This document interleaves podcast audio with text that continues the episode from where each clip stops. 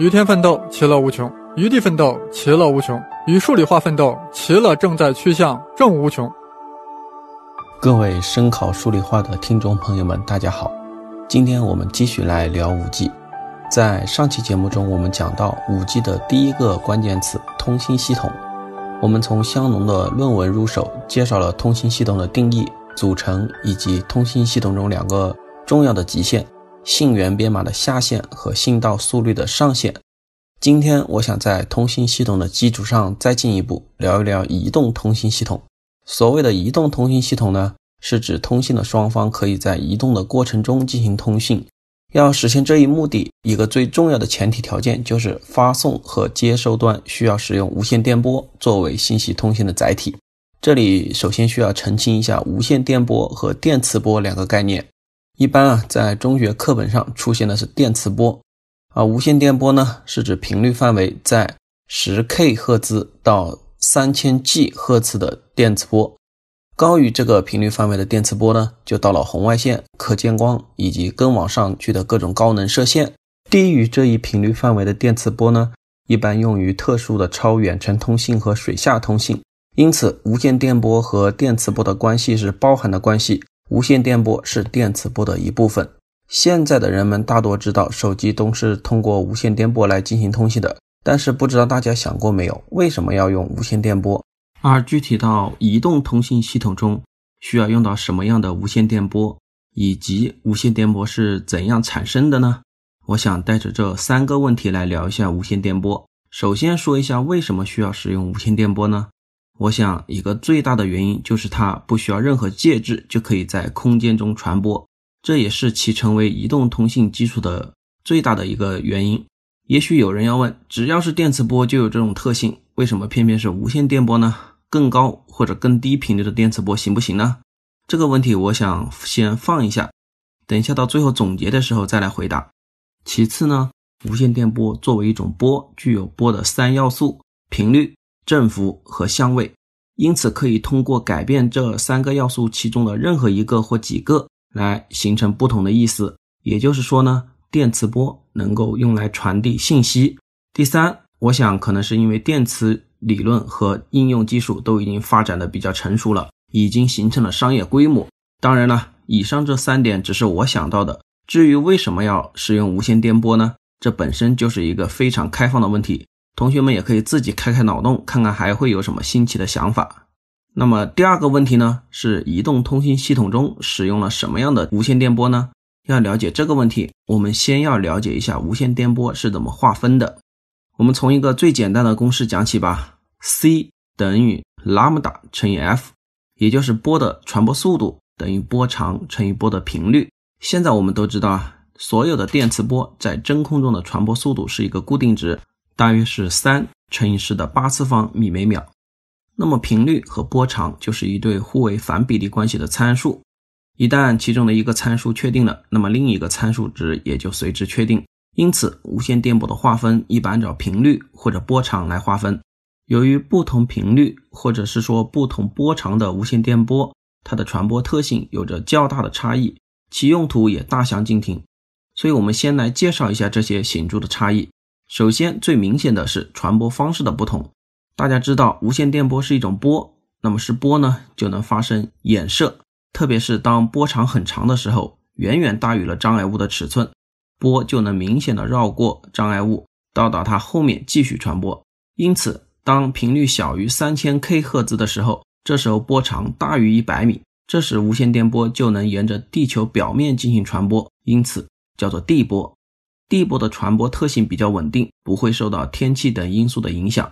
但是呢，由于地球是一个两导体，地球表面会因为地波的传播引起感应电流，所以地波在传播的过程中有明显的能量损失。因此，一方面地波的发射台一般都需要比较大的能量；另外一方面，地波的传播范围呢也比较有限，大概也就是几十到上百千米。随着频率的继续增加，波长缩短了。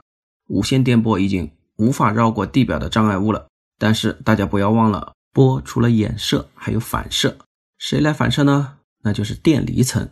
我们的地球被厚厚的大气层包围着，在地球上空五十千米到几百千米的范围内，大气中有一部分气体分子由于受到太阳光的照射而丢失电子，就发生了电离，产生带正电的离子和自由电子。这层大气层呢就叫电离层。它有个特点，频率高于三十兆赫兹的电磁波可以几乎完全穿过它，而频率低于一百赫兹的电磁波呢将被电离层完全吸收。而中间有一部分频率在三百 K 赫兹到三十兆赫兹之间的无线电波呢。特别适合在地表和电离层之间反复反射，从而传播到上千甚至上万千米的地方，因此叫做天波，在天上传播的无线电波。我们啊平时听到的广播电台，大部分都集中在这一个频段里。不知道大家有没有过这样的经历？收音机在夜晚能收到更多的频道，甚至是很远很远地方的频道都能收得到。其原因呢是夜晚缺少了太阳的直射。电离层的电离程度降低，导致其对一部分无线电波的吸收能力减弱，因此有更多的无线电波可以通过电离层的反射传播到更远的地方。如果频率再往上走，超过了三十兆赫兹以后，无线电波既无法沿着地表传播，也无法通过电离层反射传播，基本上只能靠直线传播。这时候的无线电波就叫做空间波，也叫直射波。我们民用的通信系统，也就是我们的两 G、三 G、四 G、五 G 所使用的无线电波，都在这个范围之内。例如，典型的九百兆赫兹、一千八百兆赫兹、两千一百兆赫兹、两千六百兆赫兹等等，它们对应的波长呢，大约是零点三米、零点一六米、零点一四米和零点一一米。这部分的无线电波的波长都是分米级别的，因此都叫分米波。而到了五 G 时代，典型的频率已经使用到了三千五百兆赫兹，也就是三点五 G 赫兹，对应的波长大概是零点零八五米，也就是厘米级别的，因此这部分叫做厘米波。另外啊，在五 G 的标准中还定义了一段频率，大家有可能都听过，就是毫米波，其对应的典型频率都在三十 G 赫兹以上，波长小于一毫米。关于这个毫米波啊，我们等一会儿。讲完无线电波的所有特性之后，再细说一下，这里先暂时不展开了。虽然这里的电磁波都叫空间波，但不代表它们就没有衍射或者绕射现象了。它们同样具有波的特性，频率越低，波长越长，衍射和绕射的现象就越明显，无线电波就能绕过障碍物的后面继续传播。对应的直观感受呢，就是相同的条件下，信号覆盖可能会更好。目前一些农村偏远地区有两 G 信号，但是三四 G 信号却没有或者很弱。其中一个重要的原因呢，就是因为两 G 使用了九百兆赫兹的频率，而三四 G 呢，主要使用的是一千八百兆、两千一百兆以及两千六百兆赫兹的无线电波。好，说完了第一个显著的差异，我们现在来讲一讲第二个显著差异，就在于信息传送速率的不同。我们在第一期节目中讲到过香农公式。信息的最大速率与信道以及信噪比相关，这似乎与无线电波的频率并没有什么关系。但是如果你上网去查一下无线电频率划分表，你就会发现，低频率的无线电波一般带宽都比较小，而高频率的无线电波则有着丰富的带宽资源。例如，一般用于广播的中波波段，频率范围在三百 K 赫兹到三千 K 赫兹，其中的可用带宽呢只有两千七百 K 赫兹。也就是二点七兆赫兹，而一般用于移动通信的分米波呢，频率范围在三百兆赫兹到三千兆赫兹，可用带宽有两千七百兆赫兹，它的带宽是前者的一千倍。因此呢，可以说频率的不同造成了可用带宽的差距，而可用带宽呢，最终造成了信息传输速率的截然不同。好，那么第三个显著的差异呢，在于天线。其实讲到天线。就不得不提无线电波是怎么产生的了，因为天线就是发射和接收无线电波的装置，因此我想把天线这个差异和无线电波的产生放到一起来讲。一般课本上是这么描述的啊：变化的电场产生磁场，变化的磁场则会产生电场，变化的电场和变化的磁场构成了一个不可分离的统一的场，这就是电磁场。而变化的电磁场在空间中传播。如同微风轻拂水面产生水波一般，因此被称为电磁波。这里的关键词是“变化”两个字。其实电磁波的产生还是比较容易的。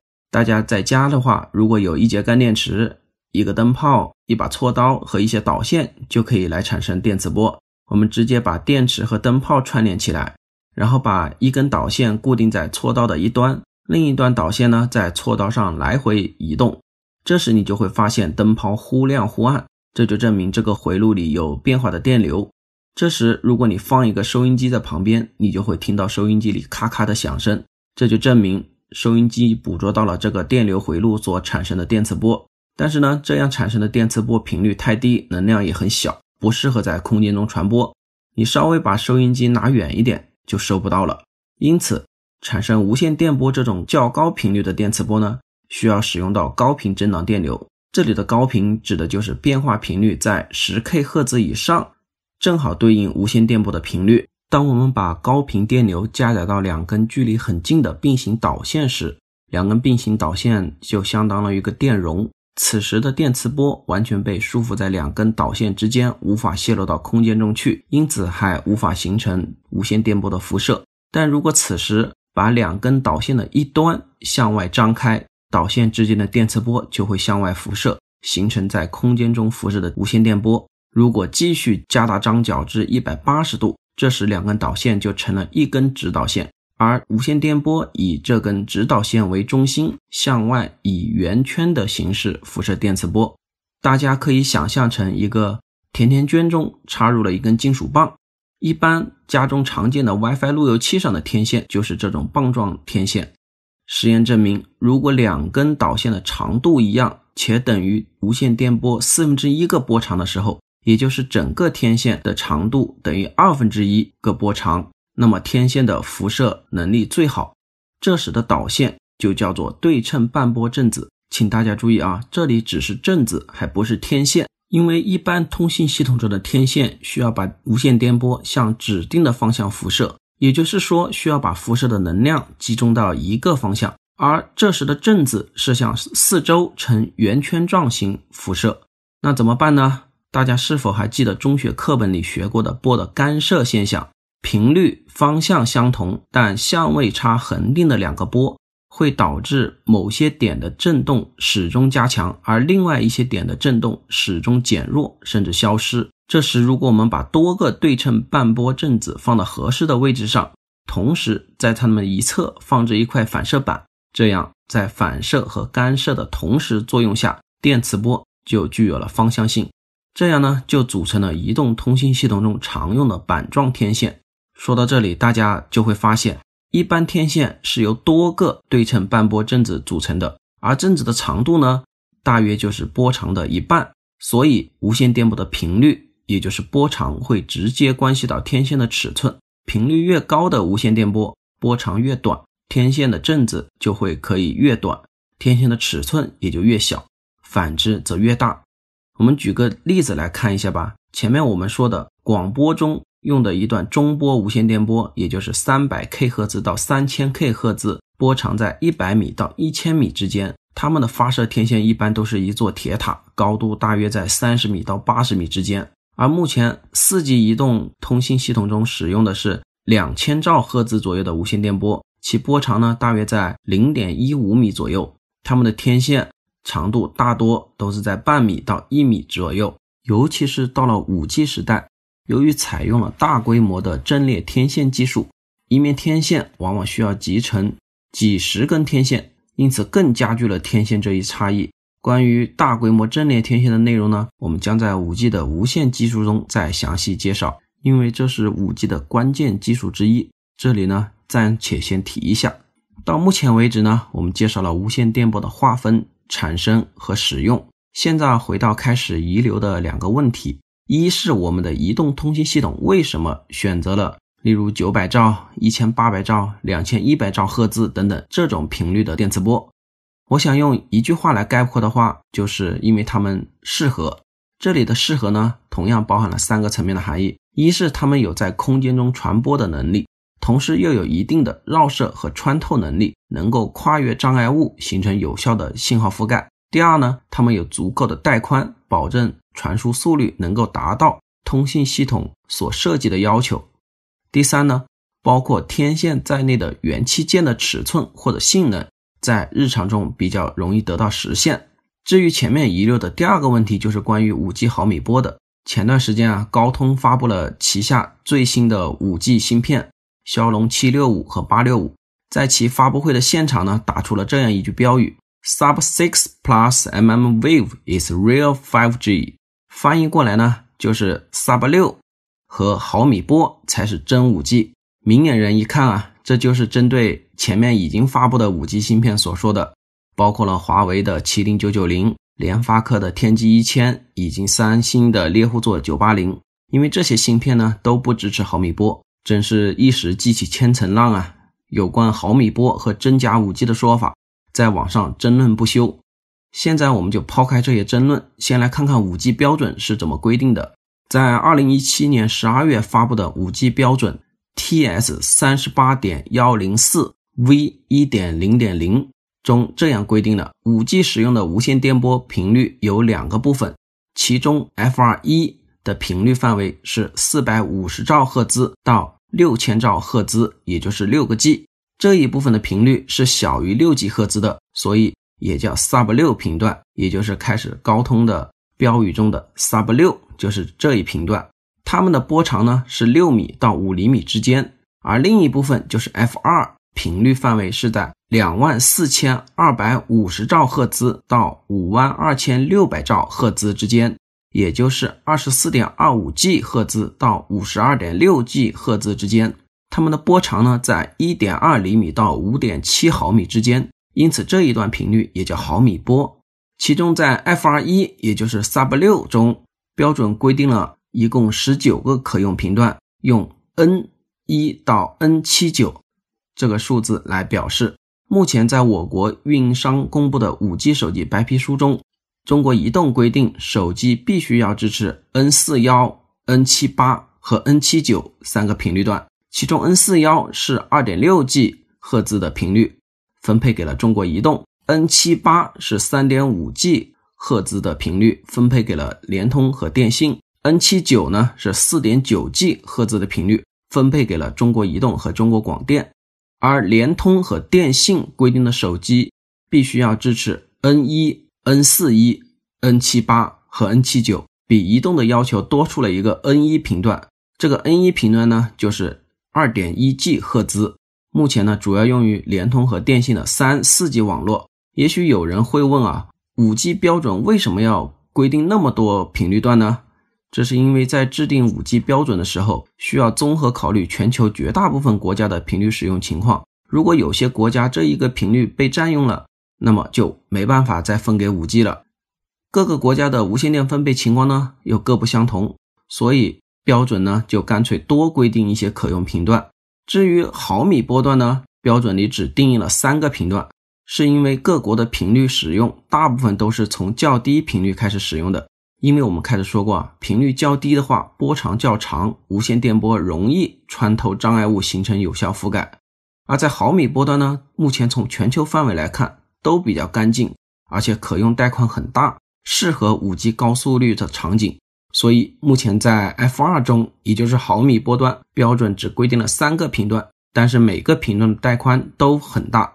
从目前毫米波的商用情况来看呢，全球范围内只有美国的 5G 网络在使用这一频段，而其他比如欧洲、日韩以及我们国家的 5G 呢，都是在 Sub 六频段开始开展的。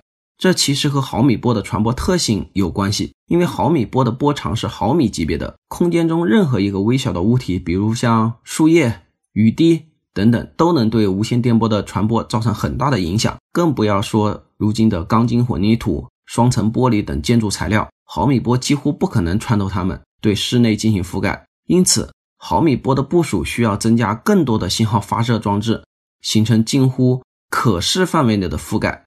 在最近发布的一份美国 5G 网络第三方的测评报告中，只有百分之六到百分之十的连接使用到了毫米波。因此，目前全球大部分国家的选择都是在 Sub 六这个频段来开展 5G 的部署。前面说到的都是毫米波的劣势，但是呢，毫米波也有优势的。它的最大的优势在于可用频率非常丰富，可以提供很大的带宽，以达到提高传输速率的目的。具体一点来说呢，5G 标准规定，Sub 六频段中的一个频率最大的带宽是一百兆赫兹，但是毫米波段中呢，一个频率的最大带宽可以达到四百兆赫兹，这样就提供了更大的系统容量和更高的速率。第二个优势呢，就是在于波长更短以后，天线的振子可以做得更小，使得天线的尺寸进一步缩小。相比其他频段，可以支持更大规模的阵列天线，用以弥补一些波长缩短所带来的弊端。所以呢，在我看来，不管芯片是否支持毫米波，只要它支持的技术范围在 5G 标准定义的范畴之内，就是属于 5G。而且目前毫米波在全球范围内的应用也比较有限。退一步说的话，即使芯片支持毫米波，如果你的手机天线不支持，那么最终手机仍然无法使用毫米波。至于这个真假之说呢，我觉得完全是商业上的炒作和宣传。好了，回顾一下今天所讲的内容吧。我们从五 G 的第二个关键词“移动”入手，聊到了移动通信系统中必备的无线电波，包括它的划分、传播特性以及使用情况。再聊了一下五 G 中新引进的毫米波。当然，作为一个移动通信系统，光有无线电波还远远不够。在下一期节目中，我们将继续这个话题。好了，今天的节目就到这里啦，谢谢大家收听，再见。